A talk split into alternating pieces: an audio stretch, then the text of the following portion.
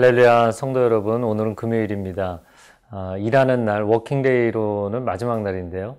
아, 오늘 일하는 가운데도 하나님의 도우심을 경험하기를 원합니다.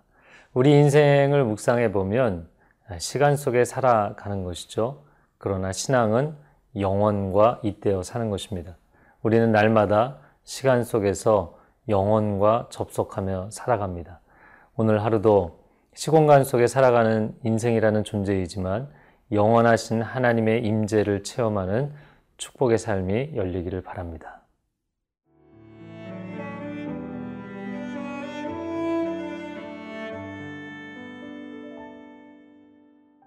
역대하 15장 1절에서 7절 말씀입니다. 하나님의 영이 오데세 아들 아사랴에게 임하심에 그가 나가서 아사를 맞아 이르되 아사와 및 유다와 베냐민의 무리들아 내 말을 들으라. 너희가 여호와와 함께하면 여호와께서 너희와 함께하실지라. 너희가 만일 그를 찾으면 그가 너희와 만나게 되시려니와. 너희가 만일 그를 버리면 그도 너희를 버리시리라.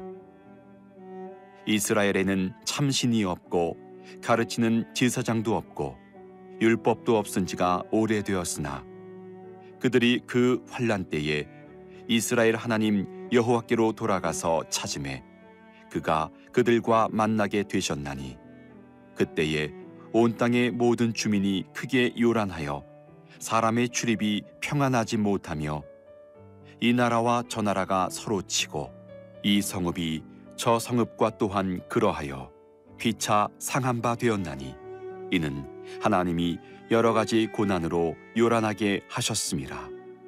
그런즉 너희는 강하게 하라. 너희의 손이 약하지 않게 하라. 너희 행위에는 상급이 있음이라 하니라. 오늘 본문의 첫 번째 부분은 1절 말씀을 집중적으로 묵상을 해보겠습니다. 1절 말씀에 하나님의 영이 오데세 아들 아사리아에게 임하심에 2절 상반절에 그가 나가서 아사를 맞아 이르되 아사와 및 유다와 베냐민의 무리들아 내 말을 들으라. 하나님의 영이 임하셔서 하나님의 말씀을 전달합니다. 자, 하나님의 영이 하나님의 사람 아사랴에게 임하였다라고 표현되어 있습니다. 구약의 선지자들, 구약의 예언자들이 동일하게 경험하는 체험은 하나님의 영의 임재, 즉 성령의 임재하심이죠. 성령이 임하셔서 말씀을 증거하는 것입니다. 우리는 보통 성령 체험과 말씀 체험의 분야를 나눠서 생각할 때가 많습니다.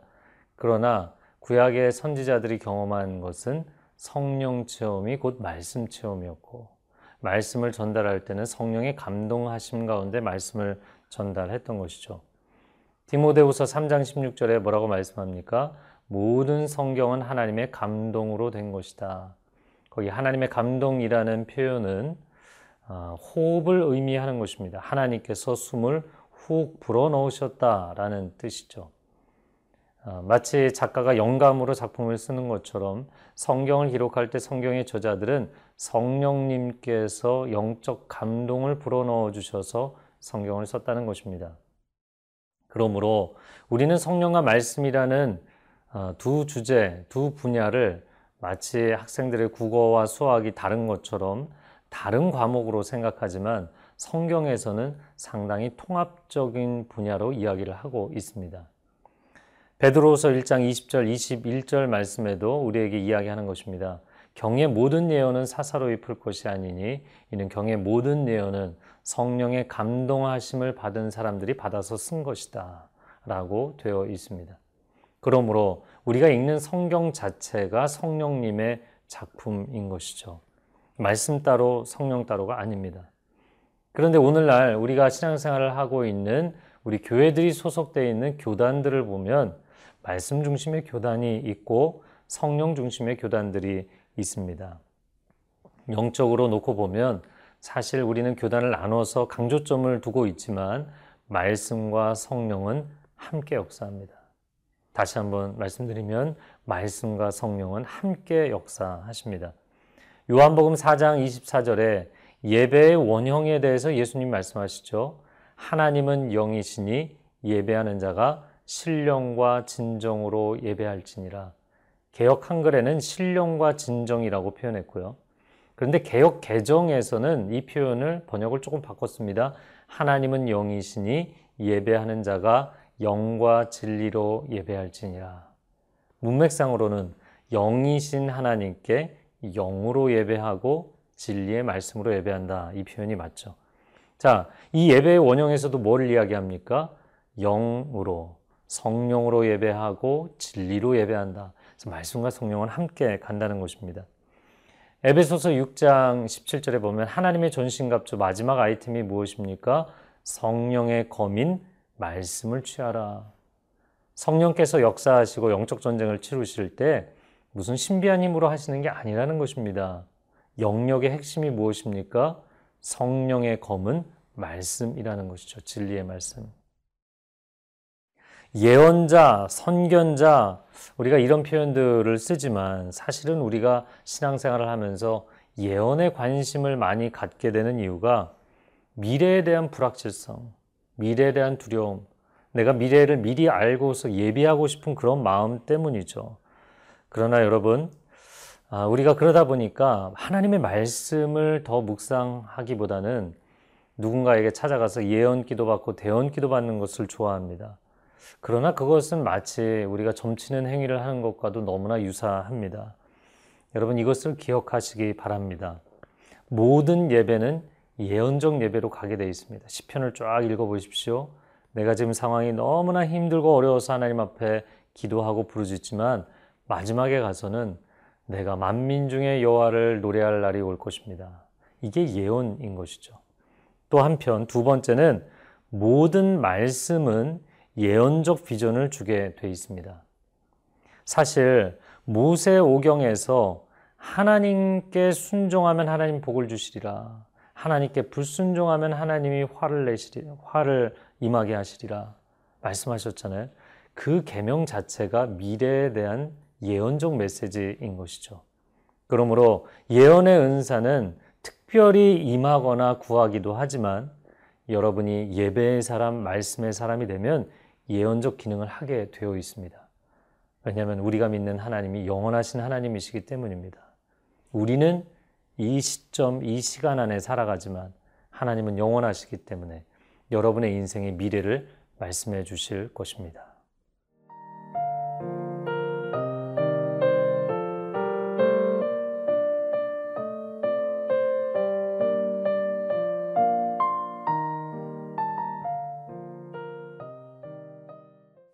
오늘 본문의 두 번째 부분입니다. 아, 경고의 내용이 나오는데요. 2절 하반절에 보면 너희가 여호와와 함께하면 여호와께서 너희와 함께 하실지라 너희가 만일 그를 찾으면 그가 너희와 만나게 되시려니와 너희가 만일 그를 버리면 그도 너희를 버리시리라. 여호와와 함께하면 하나님도 함께 해 주시고 너희가 하나님을 버리면 하나님도 너희를 버리신다. 성경의 말씀은 사실 권면의 말씀이지만 본질적으로 보면 명령에 해당하는 것이죠. 하나님의 자녀들을 사랑하시기 때문에 우리에게 굉장히 부드럽게 말씀하고 계시지만 이것은 생사를 가르는 아주 중요한 명령입니다. 그래서 신명기 28장에도 레위기 26장에도 순종하라 순종하면 복을 주실 것이다. 그러나 불순종하면 하나님의 저주가 임할 것이다. 아주 명확하게 축복과 저주에 대해서 생명과 사망에 대해서 말씀하고 있는 것입니다. 그런데 저는 이 표현을 성경에서 볼 때마다 아, 참 역설적이다 이런 생각을 합니다.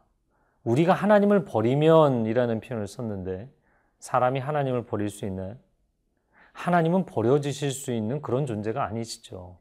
하나님은 영원하신 분이시고 하나님은 절대자이십니다. 그런데 그 영원토록 변함없으시고 흔들리지 아니하시는 하나님을 내가 감히 버리려고 한다면 그러면 내가 버려지는 결과가 온다는 것입니다. 데살로니가전서 5장 19절 말씀에 성령을 소멸치 말라 말씀합니다. 성령의 불을 누가 끌 수 있겠습니까? 그런데 성령의 불을 내가 끄려고 하면 내 영혼의 불꽃이 꺼져버리게 될 것입니다. 이것이 하나님이 우리에게 주시는 엄중한 경고의 말씀인 것이죠. 자, 3절 말씀에 보면 이스라엘에는 참신이 없고 가르치는 제사장도 없고 율법도 없은 지가 오래되었으나 이렇게 말씀합니다. 오늘날 우리 시대도 마찬가지입니다. 다원주의 시대가 되다 보니까 절대자를 믿지 않습니다. 절대 진리의 말씀을 인정하지 않습니다. 그리고 하나님께 절대적으로 헌신하는 사역자들이 흔들리고 있습니다. 교회가 시대의 등불이 되어야 하는데 영적으로 타락함으로 인하여서 도덕적으로 타락하고 사회가 무질서해지는 시대의 안타까움을 보고 있는 것이죠. 이런 어려움들이 생기면 끊임없이 소란이 일어나게 된다. 6절 말씀에 이 나라와 저 나라가 서로 치고 이 성읍이 저 성읍과 또한 그러하여 피차 상한 바 되었나니 이는 하나님이 여러 가지 고난으로 요란하게 하셨습니다. 국가 간의 분쟁이 일어나고 지역 간의 분쟁이 일어나고 온갖 종류의 다양한 고난들이 몰려오게 될 것이다 라는 것입니다. 마지막 7절에 권면합니다. 그런즉 너희는 강하게 하라 너희의 손이 약하지 않게 하라 너희 행위에는 상급이 있습니다. 우리에게 강하라 말씀하십니다. 시대는 다원주의, 상대주의, 인본주의로 흘러가지만 하나님의 사람들이여 강하고 담대하십시오. 약속의 땅 가나안에 들어가는 여호수아에게 하나님 말씀하신 것처럼 여호수아 1장 7절 말씀에 오직 강하고 극히 담대하여 나의 종 모세가 내게 명령한 그 율법을 지켜 행하고 우로나 좌로나 치우치지 말라 그리하면 어디로 가든지 형통할 것이다. 여러분 강하고 담대해야 되는 이유가 무엇입니까? 강하고 담대하지 않으면 이 시대 가운데 말씀을 지킬 수 없습니다. 세상과 타협하게 되어 있습니다. 내가 이렇게 하나님의 말씀을 지키다가 세상에 따돌림을 당하고 나만 소외되지 않을까, 도태되지 않을까? 여러분, 강하고 담대하십시오. 그래야만 여러분 하나님의 사람으로 이 세상을 뚫고 나갈 수 있을 것입니다. 함께 기도하겠습니다. 사랑하는 주님, 이 한 주간도 우리를 지켜주신 하나님의 은혜에 감사드립니다. 아, 일터에서 맞이하는 마지막 날, 또 학교에서 맞이하는 일주일의 마지막 날 금요일입니다. 오늘 하루 우리의 중심을 지키게 하여 주시고 세상으로 충만한 삶이 아니라 하나님의 영으로 충만하여서 하나님의 언어가 우리 입술 가운데 있고 하나님을 경외함이 우리 중심 가운데 있는 하루가 되게 하여 주옵소서 예수님의 이름으로 기도합니다. 아멘.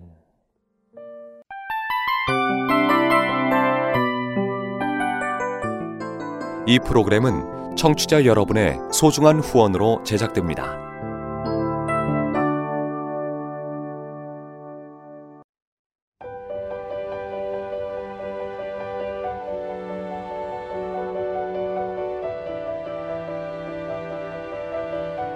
세상에는 수많은 교회들이 있지만 더 깊이 있는 말씀 강해를 찾기 위해 크기로만 교회를 선정하지 않습니다. 보다 좋은 영적 콘텐츠를 더 많이 나누기 위해 방송비를 받지 않습니다. 1년 365일 복음만 전하고 싶어서 우리는 광고를 하지 않습니다. 온누리의 복음을 땅끝까지 CGN TV와 함께 땅끝 성교사가 되주세요